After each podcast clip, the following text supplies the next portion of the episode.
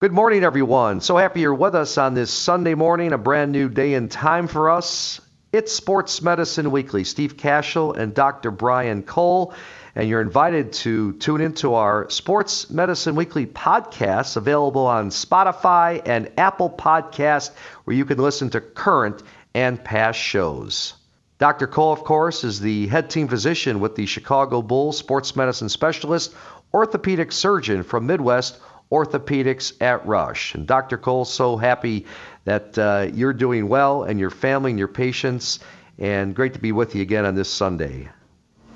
Steve, thank you. Happy to report another week of health, and we're hoping it continues along those lines with our family and friends. Hope the same for you. Well, Dr. Cole, it is great to have baseball back. Cubs and Sox fans are excited. The NBA begins its 88-game shortened season, or resume of the season, later this week in Orlando. I wanted to ask you, back in April, and when we were going through the middle of this, or start of this coronavirus and COVID 19, did you ever think we'd have sports this summer? I don't know, Steve. It's interesting because, unfortunately, with things like this, we have sort of revisionist thoughts in our mind. I remember thinking that this is not going to go on very long, and March and April, and when it warms up from what we're hearing, maybe things will get better and we'll be back on track in the fall, and started to become very sort of skeptical around May, June transition. And I was happy to see the plans unfold for all the different organizations, you know, but I think everyone was sort of taking it day by day until they landed on something that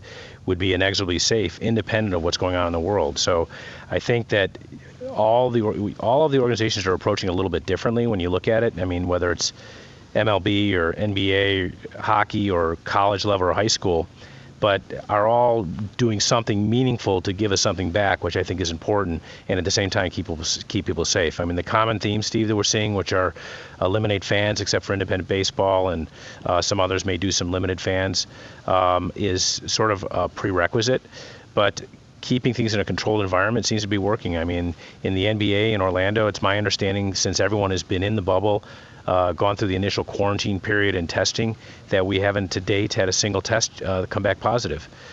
So we know that this thing is transmitted from one person to another, and if you eliminate people who have it, then no one else gets it. And despite the fact that it being very, very infectious, you just got to eliminate people who have it. I'm anxious to see how things turn out with the other sports. We've learned so much over the last couple of months that I think with the science that we do have, we're able to live and function. And, you know, Steve, we're 5 months into this. I think that the narrative is that we all have to learn to live with this, and with the same basic premise, keep it in check enough to avoid overloading the hospital system. And that we're unfortunately seeing that in some areas. I'll tell you, in Illinois, I think we're doing a spectacular job compared to other states, but in some ways it also depends upon our neighbors, how our neighboring states affect us locally. But yeah, short answer, I didn't expect it, but I now understand it enough to see that we have clear path, despite still with the virus still present. You know, unfortunately, because people are sick of it doesn't mean we're any better. We're just learning to live with it differently. And Dr. Cole, let me ask you, you know, we see that the NHL is about to start back up, the NBA later this week, Major League Baseball is already underway. What do you think the odds are? It looks like football is going to be the most difficult to get off the ground. Would you agree?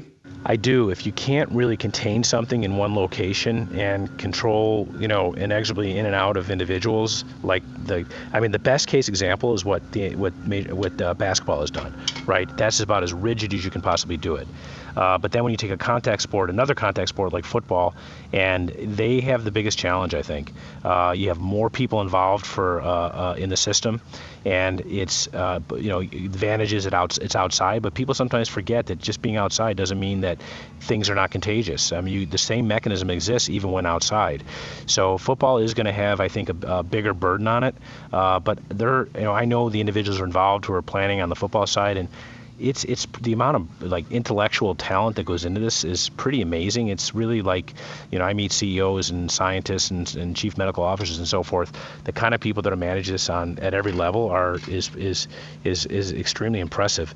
And I will tell you, even on the NFL side, their plans, I'm hopeful, I'm optimistic that they'll be able to carry it off.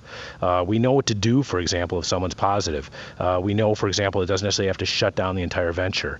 That's a lot different than it used to be. The CDC has provided us really good guidelines on how to manage positive tests, situations where people have been in contact with another that have been known positive, without necessarily shutting it down and without compromising safety.